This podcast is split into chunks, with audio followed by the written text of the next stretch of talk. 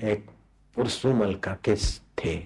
सज्जन सत्संग के द्वारा उनको आत्मा परमात्मा की स्थिति हो गई। कभी कभी अपने सत्संगों को रहस्यमयी बातें कहते तो बाग में जाकर सत्संग करते थे, गृहस्थी थे वे। आश्रम आश्रम नहीं था। तो बगीचे में जो भी सत्संग इकट्ठे होते रोज शाम को एक दो घंटा सत्संग। करते तो उन्होंने कहा, ये पंच भौतिक शरीर है, कोई किसी का नहीं है। ये तो बेवकूफ़ी से माना कि मेरा बेटा है, मेरा पोता है, मेरा फलाना है, मेरा फलाना है। शरीर ही अपना नहीं है। ये तो बेवकूफ़ी का झमेला खोपड़ी में घुस गया, इसलिए मेरा मेरा करके मर रहे ये अज्ञानी और निगुरे लोगों के भाग्य में पीड़ा और दुख ही दुख है। मूर्ख जो अपना है, उसको जानते नहीं, और जो अपना नहीं है, उसको मेरा मेरा मानते अज्ञान न हरतम, ज्ञानम तेन मोहंती जनता। वो वो बेचारे जंतु है। जैसे नाली में बैक्टीरिया खतबत करते ऐसे निगरे लोगों का जीवन ऐसा है। उस पर विस्तार से उन्होंने प्रवचन किया, सत्संग किया। महाराज, दूसरे दिन उनका पोता मर गया। जब पोता मर गया तो पुरुषों मल के, अरे पोटाड़े पोटा हाय, स्यापा कर दिया। इतना रोए महाराज, इतना चिल्लाए स्यापा किया कि बहू भी चुप हो गई, बेटा भी चुप हो गया। बोले, दादाजी, जो असो आप आप शांत रहो, आप उम्र हो गई, जरा अपना ख्याल करो। हमारे पर तरस का हो, आप इतना क्यों? हमारा बेटा, हम इतना नहीं रो रहे और आपका तो पोता था। बोले, तुम्हारा बेटा था तो तुम्हारी मूडी थी मूडी से ब्याज प्यारा होता है रे। तुमको क्या पता? तुम दादा हो तो पता चले रे। यार अरे हाय छकना, तू हलो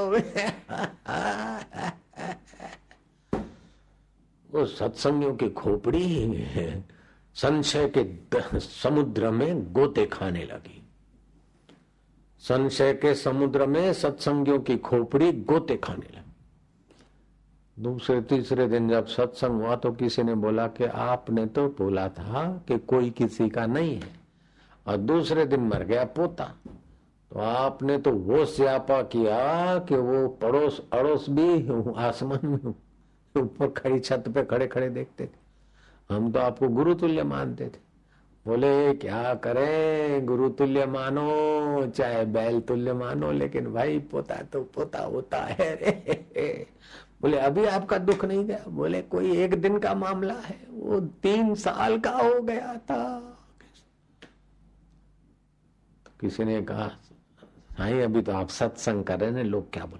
अरे पंजर चुप रहे, वो मेरी बहू और बेटा देख रहा है, चुप रहे, बाद में समझाता हूँ। बहू और बेटा चले गए, बोले, देखो, अब मैं रहता हूँ घर में, अकेला, बुज़ुर्ग में ही। हूँ बहू रो रही है, बेटा रो रहा है, उसके सहेली, मित्र सभी रो रहे हैं एक एक को मैं चुप कराऊं तो बोले, इस बूढ़े को तो क्या है? इसको तो तैयार भोजन मिलता अरे तो सत्संग करके बस आत्मा हमारे बेटा हमारा गया। अब वो सब रोए तो मैं सबको चुप कराऊं तो कितनी देर लगती है? और वो नासमझी से रो रहे थे। और मैं समझ के रो रहा था तो उसका मज़ा आ रहा था एक, एक्टिंग का। तुम पागल हो। व्यवहार में दुखी होकर रोना अथवा सुखी होकर फंसना ये मूर्खता है। न दुख है, न सुख है, ये वृत्तियों का खेल है और खेल को खिलाड़ी खेले तो क्या फ़र्क पड़ता है? तो एक बार परमात्मा का ज्ञान हो जाए, फिर आप संसार का व्यवहार बड़े आराम से खेल समझ के कर सकते शादी करो, बेशक करो। एक बेटा नहीं, सौ बेटे कर डालो। वशिष्ठ जी ने सौ बेटे किए। मैं उनको वशिष्ठ जी को प्रणाम करूँगा, धन्यवाद। बढ़िया। लेकिन आत्मज्ञानी ये वशिष्ठ जी के पुत्रों में से ही वेद व्यास जी की परंपरा चली, जिनके नाम से व्यास पूर्णिमा मनाई जाती। वशिष्ठ जी के पुत्र थे शक्ति। शक्ति के पुत्र थे पाराशर और पाराशर के पुत्र हुए वेदव्यास। और वेदव्यास जी हैं, तभी गुरु ग्रंथ साहिब है और अठारह पुराण है, महाभारत है। और आप हम अभी बैठे शांति ले रहे हैं। ये वेदव्यास जी की कृपा है। वशिष्ठ जी की परंपरा में वेदव्यास जी हुए। तो ज्ञानी को तो बच्चे होंगे तो अच्छा ही है ना। क्या बुरा है? खून पसीना, बाता जा तान के चादर, सोता जा ये नाव तो हिलती जाएगी। अब ऐसा नहीं हुआ, ऐसा नहीं हुआ, भगवान ने ऐसा किया। ऐसा करके दुखाकार वृत्ति क्यों बनाओ पागलपन? इसी का नाम दुनिया है जिससे जो लेना देना है प्रारंभ चलो ठीक है।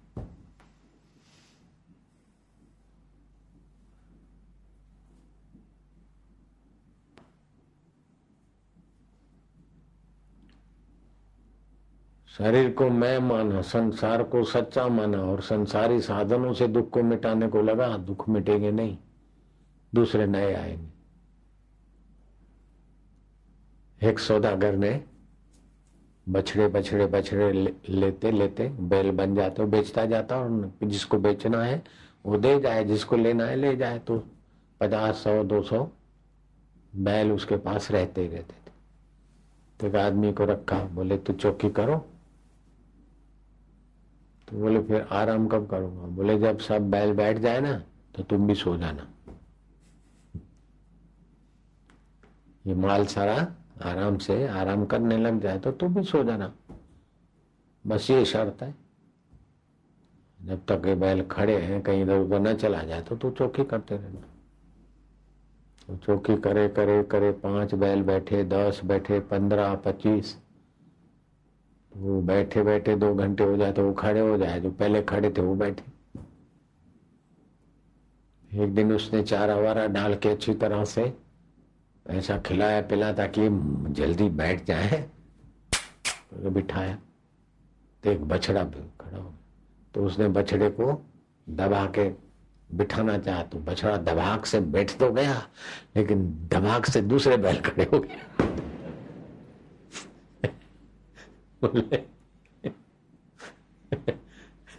एक बछड़ा बैठे दस पाँच को बिठावे तो दूसरे आराम करके खड़े हो जाए, फिर वो बैठे तो वो अब ज़बरदस्ती किसी को बैठाया तो उसके दबा कैसे दूसरे खड़े हो? ऐसे संसार का एक दो प्रॉब्लम सोल्व हुआ, ना हुआ, दूसरा कोई खड़ा तो उसको दबाक से दबाओ तो चार प्रॉब्लम और खड़े ये ज़िम्मेदारी है, ज़िम्मेदारी पूरी करके दबाक से, कुछ किसी की दुआ से ज़िम्मेदारी पूरी तो हो गई, लेकिन चार पाँच ज़िम्मेदारी फिर आ जाती है। जीवन पूरा हो जाता है, लेकिन अंतर्यामी राम में आराम नहीं मिलता। तो मैं सत्संग में कई बार कह चुका हूँ कि जैसे वो तहसीलदार अंग्रेज़ टूटी फूटी अंग्रेज़ी जान, हिंदी जानता था, साइड पे गया, खेत खालियों को इंस्पेक्शन के लिए। तो उसके घोड़े को प्यास लगी। वो जमाने में अरट चलते थे। इंडियन फार्मल हमारा हॉर्स वाटर ड्रिंक करेगा। तुम ये अरट खट खट खट खट हमारा हॉर्स चमकता है, भड़कता है। यू स्टॉप योर खट खट ओके हमारा हॉर्स वाटर ड्रिंकिंग करेगा। वाटर पिएगा। उसने बेचारे ने किसान ने हा बैल को रोक दिया। खटखट तो बंद हो गई, लेकिन पानी आना भी बंद हो गया। और बोले वाटर कम वाटर आना, पानी पानी वाटर आना, और खटखट स्टॉप करना है, बंद करना बोले, पहले खटखट होगी, फिर पानी निकलेगा। अरट का ये नियम है। तुम अपने घोड़े को पुचकार के चालू खटखट में अपना काम बना लो। ऐसे ही, ऐसा हो जाए, ऐसा हो जाए, फिर आराम से बापू के यहाँ रहूँगा या हरिद्वार रहूँगा, भजन करूँगा, सब खटपट मिट जाए, फिर भगवान को पाएँगे वो मूर्ख आदमी। ये चालू खटखट में अपने मन रूपी घोड़े को परमात्मा रस पिला दे, भांजे। ये सावन का महीना चल पड़ा है। फिर भादो का महीना ये चतुर्मास है, इस चतुर्मास में अपना सत्व गुण बढ़ाया जाता है। रजोतमो का शमन होता है। जैसे चतुर्मास में किसान अपनी खेती को पुष्ट करता है धरती अपनी हरी साड़ी से अपने आप को हरा भरा कर देती है, ऐसे आप भी सत्कर्म से, संयम से, मौन से, ब्रह्मचर्य से अपने हृदय को हरि के रंग से हरा भरा कर दो। हरि के ज्ञान से, हरि के ध्यान से, हरि की स्मृति से, हरि के तत्व ज्ञान से अपने हृदय को सुखमय, हरिमय बना दो। भारतीय संस्कृति की खूब ऊँची विशेषता है कि चतुर्मास में लोग अपने अंतकरण को पुष्ट बना दे। इसलिए इसमें जन्माष्टमी आती, गुरु पूर्णिमा आती है, सातम आती है, छठ आती है तीज आती है, और भी कई पर्व आते वसंत पंचमी आती है। और भी ऐसे साधन भजन को पुष्टि करने वाले त्योहार इसी चतुर्मास में अधिक आते और एकादशी तो महीने की एक ही करनी होती है गृहस्थी को। लेकिन चतुर्मास की तो दोनों एकादशी करने की आज्ञा है। क्योंकि भूख कम होती है, वातावरण में भेद होता है जठरा मंद होती है, इसलिए दो एकादशी करने से स्वास्थ्य की रक्षा रहती है। ईश्वर के सिवाय कहीं भी मन लगाए तो अंत में दुख ही सहना पड़ेगा। इसलिए प्रीति पूर्वक भगवान को पाने का प्रयत्न करो यत्न पूर्वक ईश्वर पाने का। हे भगवान, तुमको पाने की रुचि नहीं होती अभाड़ा मन विषय विकारों में, संसार में, आलस्य में जा रहा है। हे भगवान, सतबुद्धि दो, हे ईश्वर, दया करो नाथ हो हरि, गोविंद, गोपाल। प्रभु माधव, ये इसे करके भगवान के नामों का सुमरण करके अपना शुभ संकल्प दोहराओ। देर सवेर भगवत कृपा हो जाती है, मन चंगा हो जाता है। मन चंगा तो कटौती में गंगा। मन चंगा हो जाए, बस। मन चंगा कब होता है? कि चंगे में चंगे हैं, भगवान को चाहोगे तो मन चंगा हो जाएगा। और संसार को चाहोगे तो कपट बेईमानी से संसार आपको घसीट के ले जाएगा। ईश्वर को चाहोगे तो ईश्वर को चाहने मात्र से मन पवित्र होगा, निर्मल होगा। और संसार को चाहोगे तो संसार आपको नीचो के फेंक देगा, देर सवेर। जितना भी संसार को, जिसने भी संसार की वस्तुओं को और संसार के भोगों को चाहा तो संसार ने उसको नीचो कर किनारे फेंक दिया।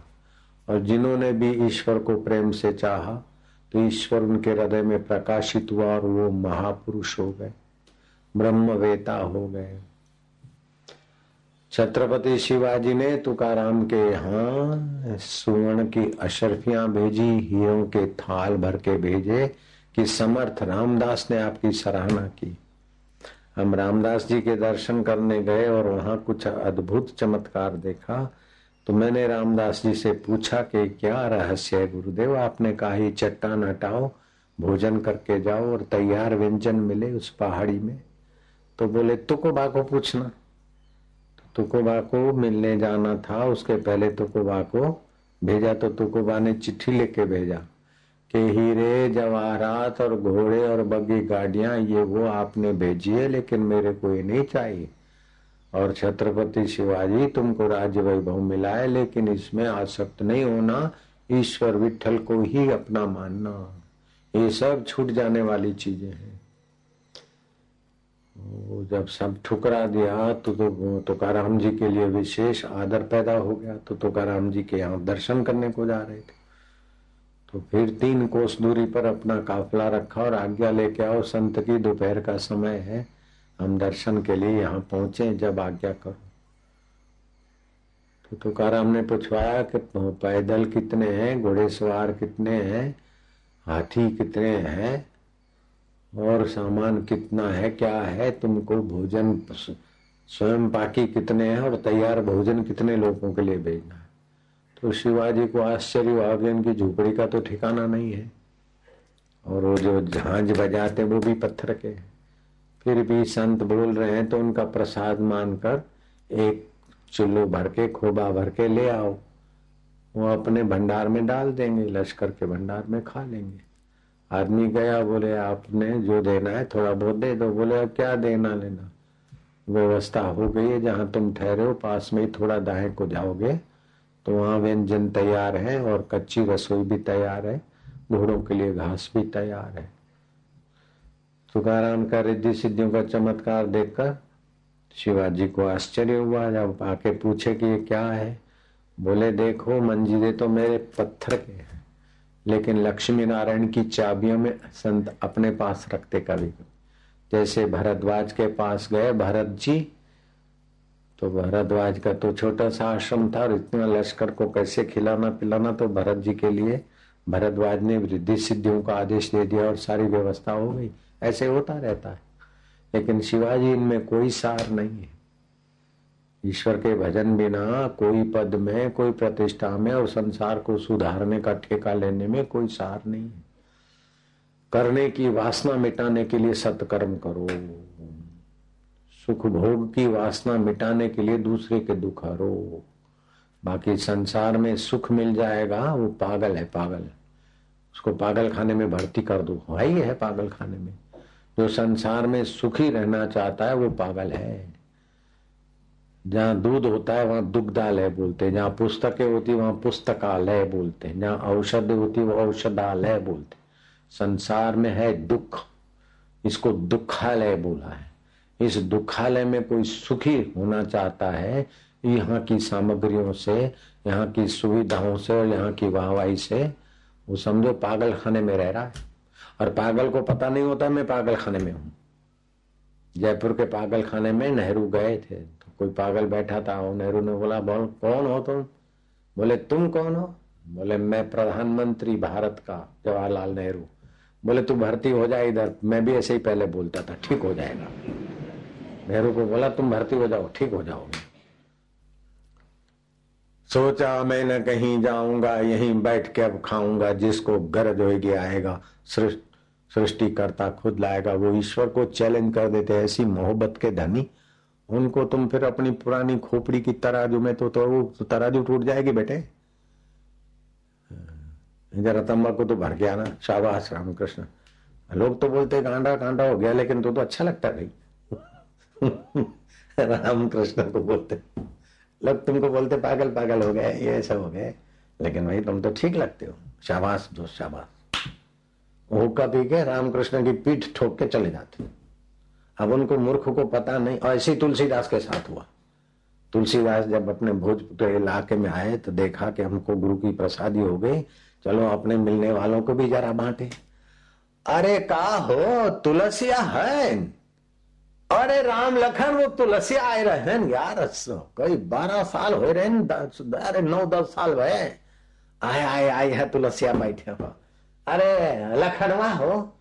ओ राम खिलावन कहा गए? ओ एक को बोला एक को बोला पाँच पच्चीस इकट्ठे हुए। बोले, आज जरा बनाई चकाचक यार, हलवा घोटी, दाल बनाए चावल बनाए जरा दही लाए, लस्सी घोटवे। तुलसी वो आई थे। खाना भी ना हुआ, जरा भांडे भांडे बनने हाँ वो देखते कि सबने थोड़ा थोड़ा हाथ बटाया। वो सोच रहे थे कि तुलसीदास को बोले, जरा हाथ लगवा दे भैया।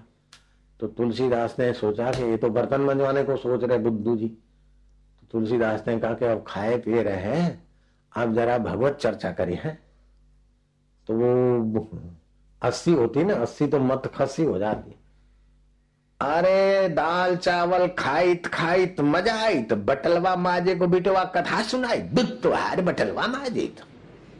तुलसीदास को चौपाई बनानी पड़ी। तुलसी कब न जाइयो?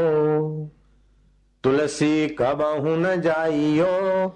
अपने बाप के गाँव। दास गयो, तुलसी गयो, रहो तुलसियो नाम। अरे जब तुलसीदास खेलते थे तुम्हारे साथ, यहाँ आते जाते थे, वो बात अलग थी बच्चे। अब वो तुम्हारा ताऊ का ताऊ बन गया है, उसका तो स्वर्ग में तो क्या, इंद्र भी उसके चेले का खुशामद करके अपना भाग्य बना लेता है, वो तुलसीदास वहाँ पहुँच गए।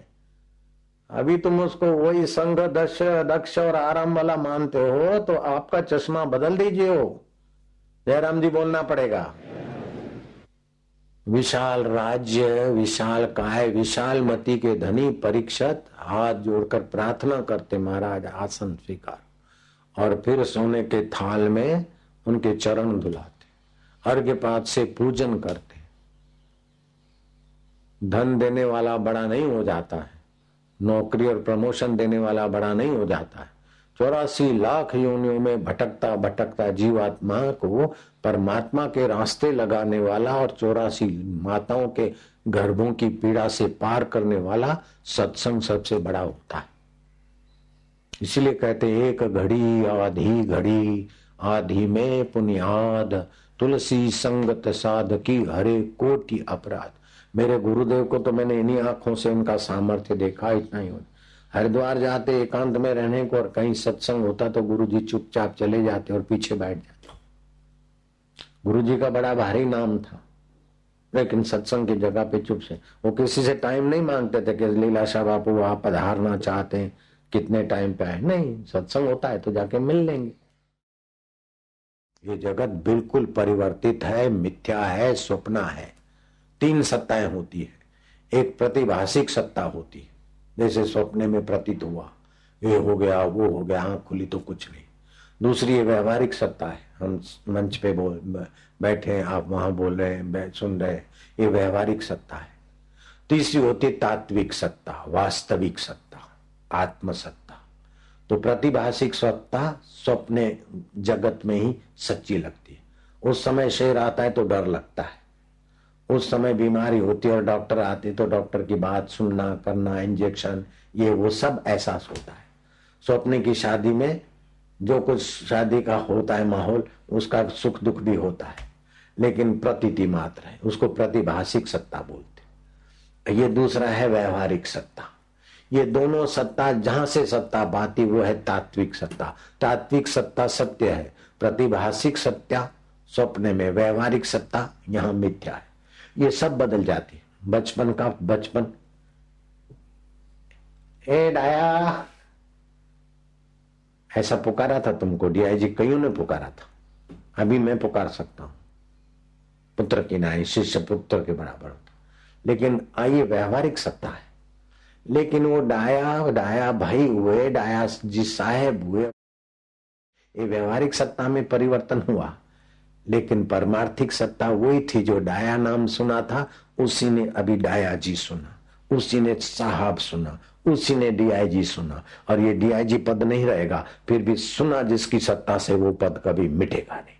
जो मिटेगा नहीं, उसको जानना ही मनुष्य जीवन है।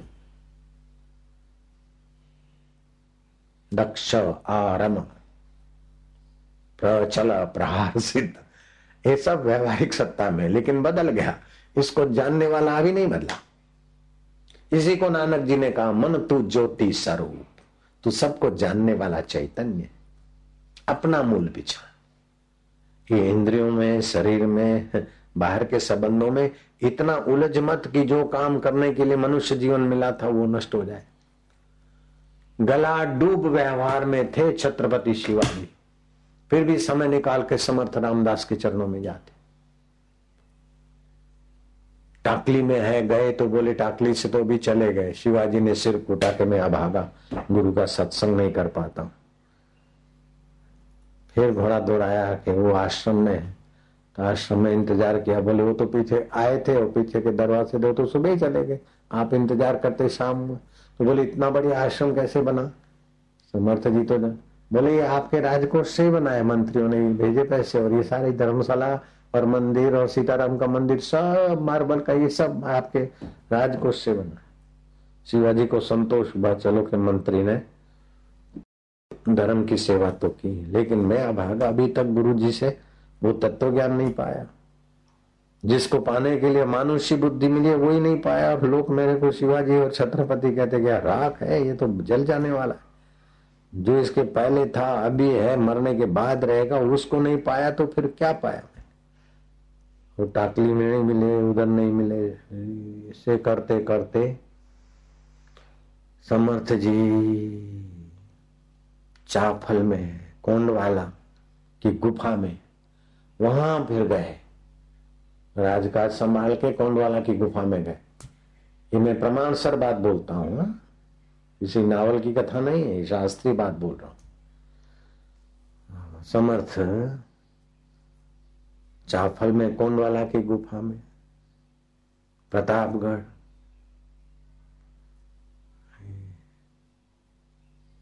फिर एक बार शिवाजी को पत्र आया समर्थ का शिवाजी बैठ गए, कहा? माँ भवानी, तुलजा भवानी के मंदिर में नहा धो के।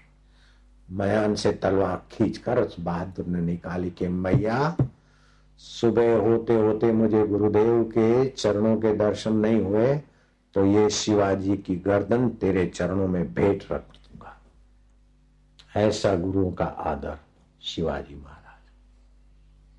आत्मा परमात्मा को पाए हुए महापुरुष का कितना भी आदर करो, कम होता है। चौरासी लाख जन्मों के पिता नहीं दे पाए, माता नहीं दे पाए, मित्र, सगे, संबंधी नहीं दे पाए, वो सदगुरुदेव देते हैं। सदगुरु मेरा सुरमा करे शब्द की चोट मारे गोला प्रेम का हरे भरम की कोट। ये भरम घुस गया कि मैं ये शरीर हूँ, मैं फलाना हूँ। हकीकत में आप ये जो दिखते वो थे नहीं, हो नहीं और रहोगे नहीं। सुबह जितना था, उसमें से कितना ही निकल गया, डबल सिंगल के द्वारा। और दूसरा नया कितना ही आया। ये रोज बदलता है, फिर भी जो नहीं बदलता, उस चैतन्य को जानने के लिए मनुष्य जीवन मिला है। दुनिया भर को खोपड़ी में डाल दिया तो क्या झक मार लिए? आत्म लाभान परम लाभम न विद्यते आत्म सुखात परम सुखम न विद्यते। जब मिला आत्म हीरा तो जग हो गया सवा का सिरा, ये प्रतिभाषिक सत्ता है। व्यवहारिक सत्ता है, ये दोनों सत्ताएँ जिस परमेश्वर से दिखती है वो सार स्वरूप है। सुबह होते होते प्रभात को, इस समर्थ को पता चला कि एकदम लालायित है। समर्थ अपने बल से वहाँ प्रकट हुए, आगे कैसे भी आए। शिवा बहुत याद किया? अच्छा ये लो माला। तुम्हारा मंगल हो। गुरुदेव, वो कौन सी चीज़ है जो पाने के बाद कुछ पाना नहीं रहता? जिसको पाने के लिए मनुष्य जीवन आए, वो कौन सी चीज़ है? वास्तव में जीवन क्या है? कि क्या अभी सब जान लेगा? मैं बाद में मिलूँगा। समर्थ चले गए। मर्यादा में विश्वास रखने और गुरु तत्व की महिमा जानने वाले शिवाजी ने दंडवत प्रणाम कर लिया। समर्थ चले गए। फिर घोड़े सवार आया, कुछ दिनों के बाद। शिवाजी महाराज के नाम का पत्र। समर्थ रामदास ने डांट चढ़ाई थी। तुम शिवाज राजाधिराज महाराज होके अपनी प्रशंसा तो सुन लेते हो, लेकिन राजा का कर्तव्य है प्रजा का पालन। क्या हमारा दाना पानी पूछा? हमारे खाने पीने की कई व्यवस्था की तुमने? जनता के पैसे से वाहवाही का भोक्ता बनना कोई बड़ी बात नहीं। लेकिन अपना कर्तव्य निष्ठ होना बड़ी बात है। क्या तुम इस इस कर्तव्य में कायर नहीं हो? साधु संतों का खबर लेने में तुमने कायरता का दर्शन नहीं कराया। इस प्रकार के और भी जो शब्द थे। शिवाजी के आँखों से हर्ष के आँसू टपके कि मेरे को अपना माने है तो मेरी ये भूल भी गुरु जी को खटकती। तो पत्र नम्रता भरा लिखकर घोड़े सवार को दिया कि मैं अब ये गलती सुधारूँगा। आप मुझे सोए हुए को जगाया, आपकी बड़ी कृपा है, मैं आपका कृतज्ञ हूँ। कृतज्ञ हूँ। पत्र तो लेकर वो घोड़े सवार चला गया, लेकिन शिवाजी को हुआ कि गुरु जी को पत्र पढ़ के सुनाएगा, कौन सुनाएगा गुरु जी फिर शिवाजी ने घोड़ा भगाया। भगाते भगाते भगाते हा। प्रतापगढ़ माहुली पहुँचे। सेवक ने खबर दिया कि छत्रपति आए। बोले, अभी तो इसका पत्र लिखा हुआ है, मैं पढ़ ही रहा हूँ। क्षमा याचना की है बहादुर ने। अपनी गलती महसूस की अपनी गलती महसूस करना ये भी बहादुरी है।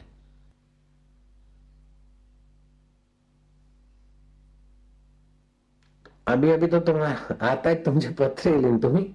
गुरु जी रहा नहीं, गए अच्छा बैठो, जलपान किया। पत्र गुरु जी ने पढ़ा, संतोष हुआ। काय पाएगी, क्या चाहते हो? गुरु जी, वास्तविक जीवन क्या है? बोले, वास्तविक जीवन शिवा, ये जो दिखता है ना, ये तो व्यवहारिक जीवन है। स्वप्न में भी दिखता है, वो प्रतिभाषिक जीवन है। वास्तविक जी, वास्तविक जीवन की सत्ता से व्यवहारिक और प्रतिभाषिक की प्रतीतियाँ होती है। बचपन बदल गया ना, उस समय बचपन वास्तविक लगता था। फिर जुआन हुए तो जुआन वास्तविक लगता है। फिर बाल सफ़ेद आए थोड़े तो वो, ये वास्तविक नहीं है, प्रतिभाषिक जीवन है। वास्तविक जीवन कुछ और है, उसको पाने के लिए मनुष्य जन्म हुआ है। तो गुरु जी उसको कैसे पाए? बोले, बेटा सतर्कता कोई भी सुख और दुख का परिणाम अपने चित्त में क्या होता है? दुख किसको होता है? सुख किसको होता है? इच्छाएँ कहाँ होती है? सतर्कता, खोजो। अच्छा आप जाओ। बोले, गुरु जी, सतर्कता, थोड़ा और भी कृपा करो। बोले, जागरूकता। सुख के भोक्ता मत बनो, दुख के भोक्ता मत बनो। दुख और सुख में जागरूक बनो, तब वास्तविक जीवन में जाओगे बेटे। गुरु जी, वास्तविक जीवन में जाना तो चाहता हूँ। क्या करना चाहिए? बोले, जाओ फिर आते रहना, क्या एक दिन में सब सीखना है क्या? बोले, कृपा हो जाए, बड़ी शांति मिलती बोले, जिज्ञासा। जहाँ से मैं मैं मैं उठती उसकी जिज्ञासा। मैं दुखी दुखाकार वृत्ति आई, मैं सुखी सुखाकार वृत्ति आई, फिर भी जो नहीं बदला, उसकी जागरूकता। शिवा लोग बोलते हैं, ये लोग समझते होंगे कि नहीं समझते होंगे? अरे भाई, सत्संग में ये बातें नहीं समझाएँगे तो कहाँ जाके समझेंगे? माणक चौक में समझेंगे? समझे चाहे नहीं समझे, सुन सुन, अंधे पावई रहा। सुनते सुनते जिज्ञासा होती। अर्जुन कोई सत्संग सुनने को आया था युद्ध के मैदान में। कृष्ण ने सुनाते सुनाते जिज्ञासा पैदा कर दी और अर्जुन का काम बन गया। हमारे पास कोई सब ब्रह्म ज्ञान लेने आते, लेकिन सुनते सुनते की योग्यता बढ़ जाती। नारायण नारायण नारायण। तो शिवाजी महाराज को ये हुआ। ऐसे करते करते सत्संग सुनते, जिज्ञासा, प्रयत्न, विचार, शिवा त्याग गुरु जी क्या त्याग। फिर गुरु जी ने बताया कि अहंता का त्याग, ममता का त्याग, ऐसे से त्याग। अपना यश है तो उसमें बड़प्पन का त्याग और बड़ों के आगे आप सानिध्य लेते हैं तो दोष मिटते हैं। तो निर्दोष होना है तो अपने में निर्दोषता के अहम का त्याग। आदि आदि। समझते समझते आए हाय मैं तो शिवाजी को धन्यवाद दूँगा, उनकी जननी को धन्यवाद दूँगा। गला डूब व्यवहार में रहने वाले शिवाजी ने आत्म साक्षात्कार कर लिया। जो राजा जनक को हुआ था, वो शिवाजी ने किया। शिवाजी राजा थे, उसके लिए मुझे आदर नहीं है, लेकिन शिवाजी जिज्ञासु। शिवाजी गुरु भक्त थे और शिवाजी ने समर्थ की कृपा को अच्छी तरह से पचाया था। इसलिए मैं शिवाजी के लिए, मेरे हृदय में बहुत प्यार है। ये तो कहा ब्रह्म परमात्मा की चर्चा और वहाँ मैं शिवाजी महाराज शिवाजी महाराज, किसी राजा महाराजा के हम मुर्दों की कथा नहीं करते। लेकिन शिवाजी जीवित है अपने जीवन को जानने वाला पुरुष। मूर्ख जागता नर सेविये। एक भूला, दूजा भूला भूला सब संसार विन भूला एक गोरखा जिसको गुरु का आधार हयात गुरु से जो लाभ होता है, वो आपके मंदिर वाले भगवान नहीं कर सकते। जो काम साकार भगवान नहीं कर सकते, वो काम गुरु के द्वारा होता है। प्रचेताओं ने खूब तपस्या किया और भगवान शिव जी प्रकट हुए। परम प्रयात भगवान हमें नारायण का दर्शन करने के लिए नारायण की उपासना का विधि आप शिव जी बताएँगे तो हमें नारायण के दर्शन जल्दी होंगे। शिव जी प्रसन्न थे। विष्णु स्तोत्र का उपदेश दिया और विधि बताई और धारणा की रीत बताई। धारणा करते करते ध्यान बन जाएगा। ध्यान बनते बनते तुम्हारी आकर्षण शक्ति से वो देव प्रकट हो जाए। भगवान विष्णु प्रकट हुए। और विष्णु ने पूछा, वरम बुरियात। तो राजपुत्र बुद्धिमान तो थे, संयमी भी थे, राजभोग का सुख छोड़ के शिव जी के दर्शन करना कोई हरे गरे का काम है?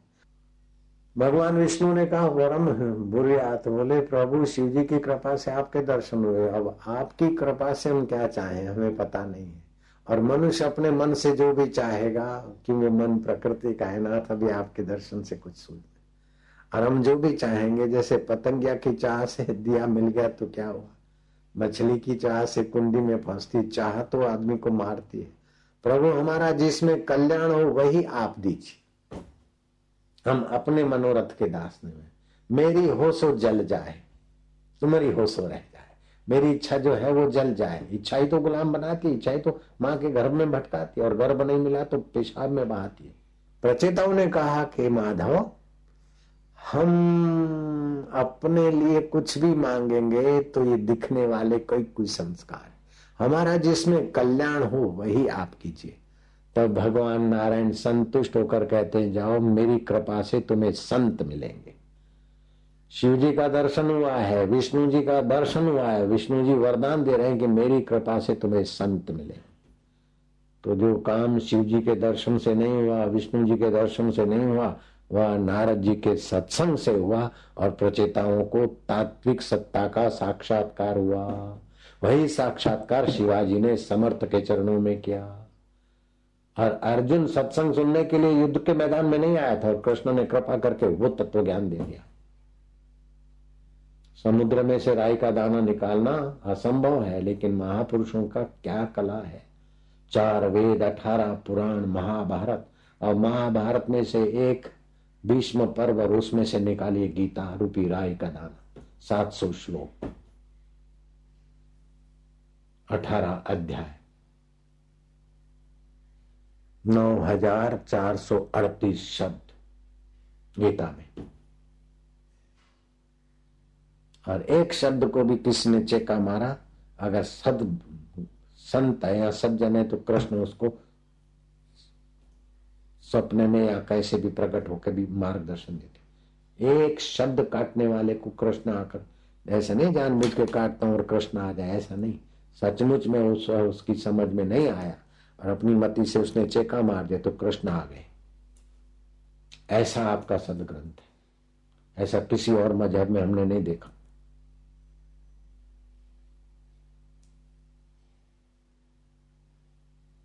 श्रीधर स्वामी को लगा के, योग क्षेम वहामी हम कृष्ण ने उतावल में कह दिया।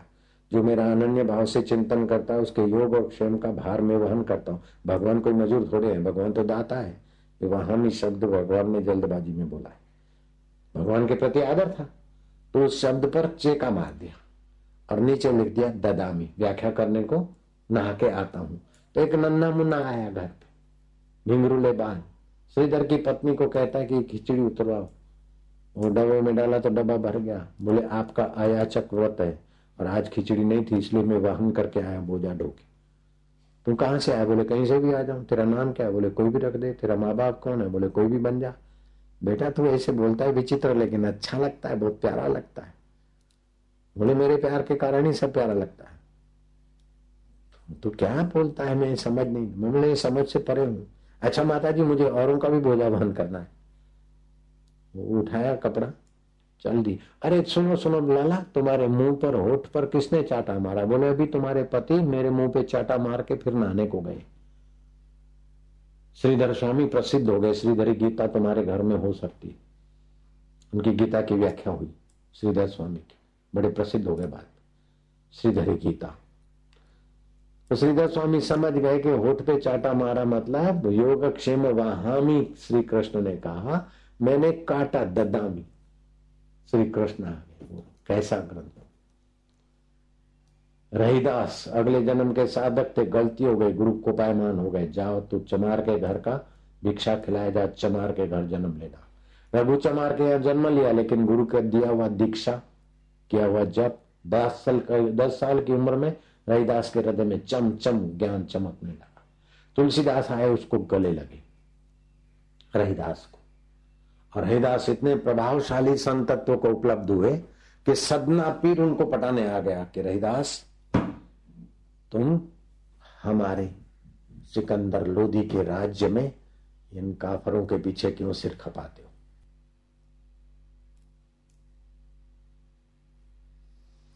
रहीदास के चरणों में गिर पड़ा सिकंदर लोधी। रहीदास बोले, कोई बात नहीं बोले, मुझे माफ़ करो। बोले, मैंने तुम पर चालानी क्या किया है? तो मैंने तो उसी को कहा कि, क्या तेरी लीला है? ये भी लीला है, तुम्हारी, हमारी ये लीला कोई सुनकर उनको भी वैदिक ज्ञान मिलेगा। जो हुआ अच्छा हुआ, जो हो रहा है अच्छा जो होगा अच्छा होगा। इसी का वो तो खिलाड़ी है, खेल खिलवाता रहता है। क्या बात है भैया? कोई बात नहीं। है भारत के संत, क्या उदारता है? क्या संता है?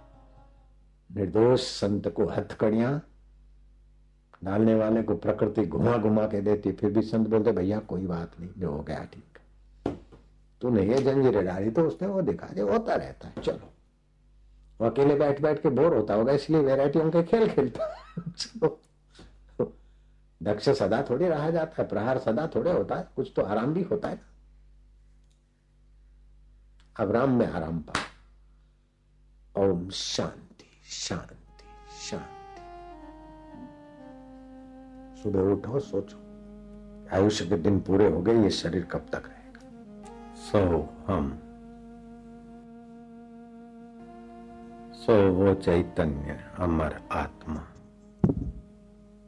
जिसकी सत्ता से आँख देखती है, नाक सूंघता है, जीभ बोलती वह चैतन्य आत्मा, सुख स्वरूप, जहाँ शरीर का अहम मम कोई माना नहीं रखता। शरीर का अहम और शरीर की वस्तुओं में मम कोई माना नहीं रखता। गहरी नींद में जो परम शांति देता है, वो मेरा आत्मा में सो हम। ओम गुरु ओम गुरु, ओम आनंद, ओम शांति, ओम माधुर्य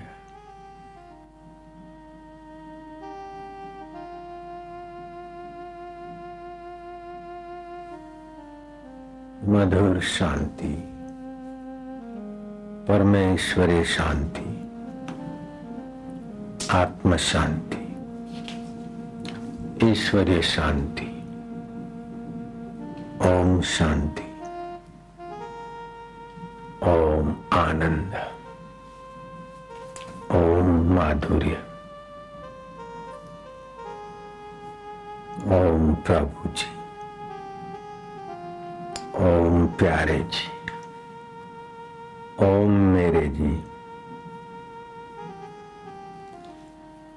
ओम ओम गुरु जी। ओम ओम प्रभु जी। ओम ओम माधुर्य देवा। ओम ओम प्रीति देवा। ओम ओम आनंद देवा।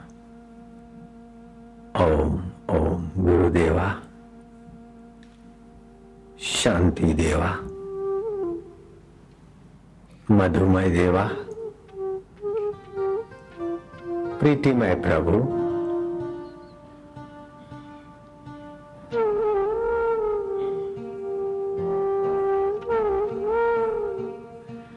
मंसूरी मस्ती को लोग बिचारे क्या जाने। गुरु की मस्ती को निगुरे बिचारे क्या जाने।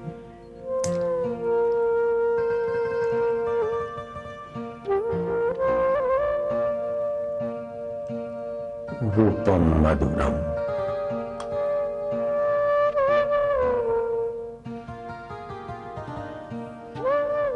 निपुरम मधुरम अखिलम मधुरम। निखिलम मधुरम। अस्तोमा सदगमया।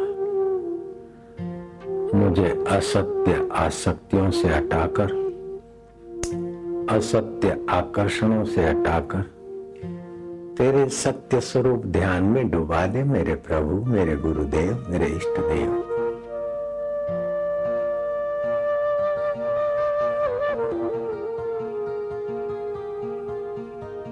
तमसो माँ ज्योतिर्गमया। मुझे अंधकार से, अविद्या से जिसको छोड़ जाना है, उन आकर्षणों से बचाकर मुझे आत्म प्रकाश की ओर डुबाता जा मेरे प्रभु, मेरे इष्ट देव, मेरे गुरुदेव।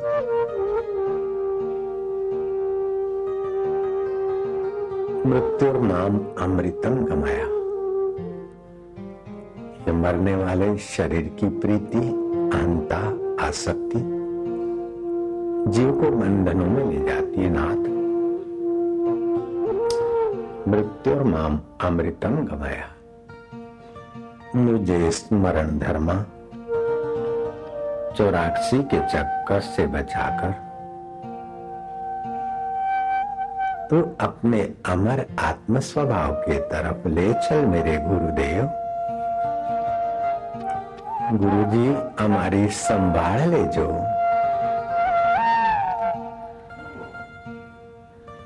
દિલડામાં રહીને દોરવણી દેજો. મારી નાવડી દરિયામાં ડોલે ગુરુજી.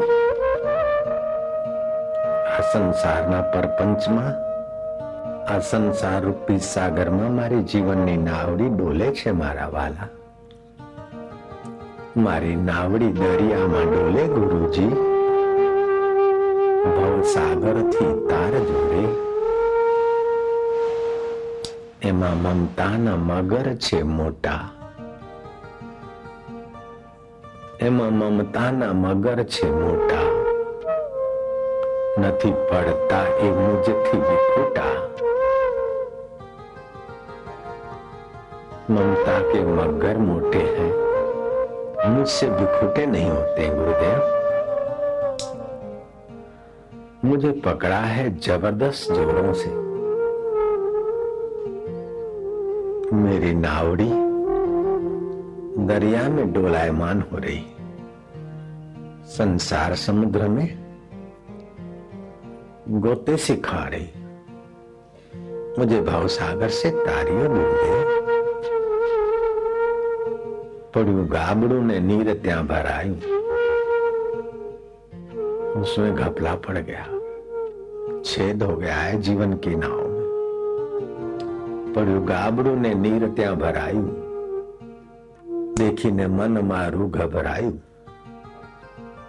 देखकर मेरा मन घबराहट में पड़ा है मारी नावड़ी चढ़ी चगडोले जैसे चगडोल घूमता ऐसे मेरी नावड़ी इस भव सागर की करने धरने मानने मनाने में उलझी है प्रभु મારી નાવડી ચડી ચગડોળે રે ગુરુજી ભવસાગર થી તારજો કાયા કાંપે ને કાળજુ કંપાય છે मेरी काया कंपायमान होती और સતત કંપિત સા હો રહા હૈ મારી ફાંફા ફોગટ એ થાય છે पर हूं ये करूं नौकरी करूं ऐसा करूं सब कर करा के भी मैं निर्दुख नारायण को नहीं पा सका इसी संसार में डोलायमान हो रहा हूं गुरुदेव મારા ફાંફા ફોકટ એ થાય છે પાર ના ઉતારે ડામા ઢોળે ગુરુજી ભવસાગર થી તાર જોરે ऊंचे आभ ने नीचे धरती ऊपर तो आसमान और नीचे धरती નથી હરતી આ ભક્તોની વર્તી ये भक्त कर करा के फिर वहीं पहुंच जाते जैसे कोलू का बेल्क दिन भर घूमा जीवन भर घूमा पट्टियां खुली तो वहीं का वहीं ऐसे ही हम अज्ञान में पैदा हुए और जीवन भर जानकारियाँ पाई। लेकिन अज्ञान में जी जी कर जो जानकारियाँ पाई, वो अज्ञान जनित ही थी। सपने में जो कुछ पढ़े लिखे, वो स्वप्न तुल्य ही था। ऐसे ही व्यवहारिक सत्ता में जो देखा, वो यहीं रह जाएगा। ऊंचे આભ ને નીચે ધરતી નથી હરતી આ ભક્તોની વરતી હું તો આવી આવ્યો તમારે શરણે ગુરુજી ભવસાગર થી તાર જોડે अब तो मैं तुम्हारी शरण आया हूं जीवन की शाम हो जाए उसके पहले जीवन दाता में आराम पाने के लिए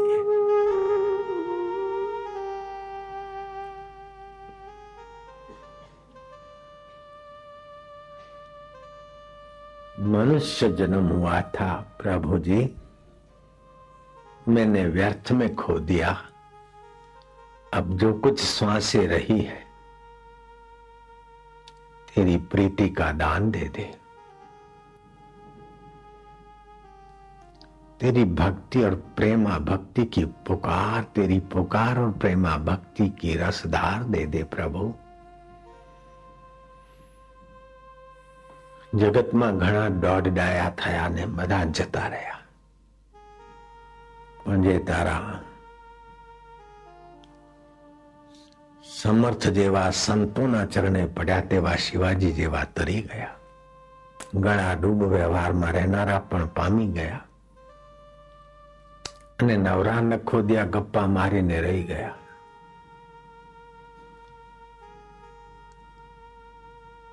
नारायण, हरि, गोविंदा, गोपाला, माधव, लालजी,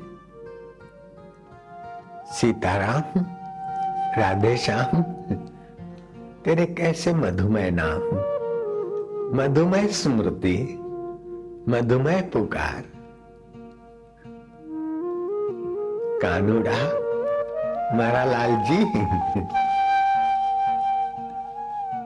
माधव? ओ माधव।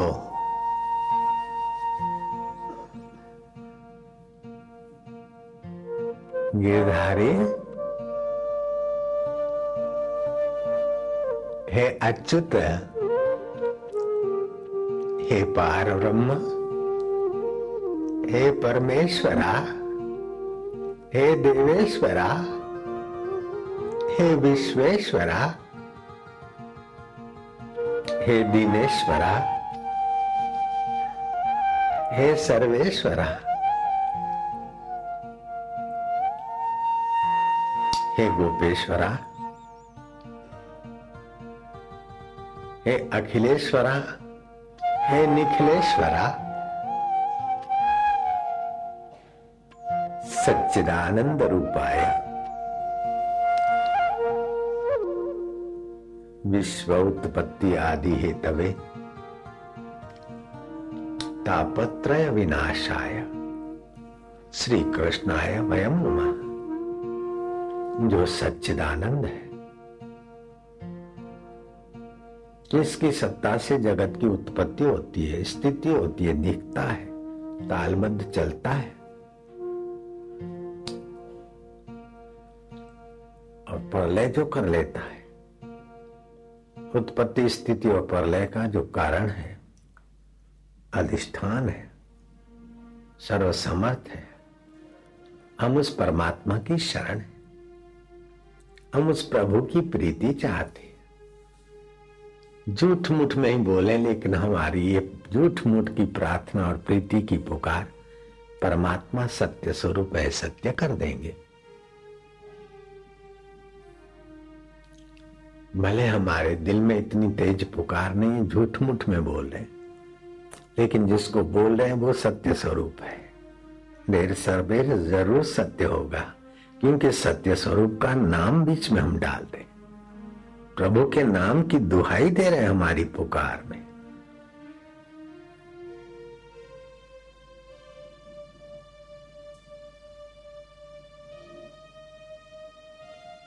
जो भी लोग मंत्र पढ़ते हैं और गोरखनाथ की दुहाई से ये हो जाए, हो जाता है। गुरुदेव की दुहाई से ये हो जाए, हो जाता है। फलाने फलाने फकीर की दुहाई से हो जाता है। तो फकीरों के फकीर गोरखनाथ के गोरखनाथ। सच्चिदानंद प्रभु, आपके नाम की दुहाई से ही हम अपनी पुकार को प्रभावशाली बनाने की प्रार्थना करते ओम नमो भगवते वासुदेवाय। ओम अखिल ब्रह्मांड नायक प्रभु, भगवते जिसकी सत्ता से कई भगवत अवतार होते। वासुदेव फिर भी सब में जो के त्यों बसे उनको हम नमन करते हरि ओम। जो पाप ताप को हर ले, शांति, चैन और मधुरता भर ले, ओम अपने आत्मरस का प्रसाद दे दे। वह हरि ओम, पाप ताप को निवृत्त करके अपना प्रेम प्रसाद में हमारी योग्यता बढ़ाने की कृपा जिसका स्वभाव है। हम उस प्रभु का नाम मिलाते हमारी पुकार में। ओ नारायण हरि। ओम ओम, हरि ओम। राम राम, मेरे राम। राम राम, प्यारे राम। राम राम, प्रभु जी राम। राम राम, मेरे जी राम। प्यारे जी राम, मेरे जी राम, प्रभु जी राम शिवाजी राम।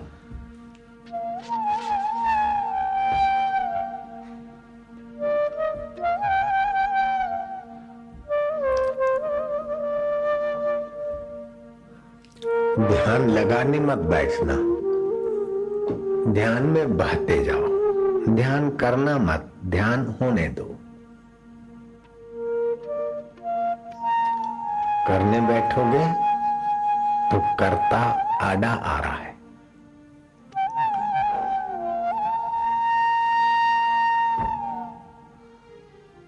अपने मैं को पीपल के पत्ते की नाई, हल्के फूल जैसा कर दो, और बहने दो भाव की धारा में, विरह की धारा में। प्रेम की धारा में या पुकार की धारा में? या तो वे शांति की गहराई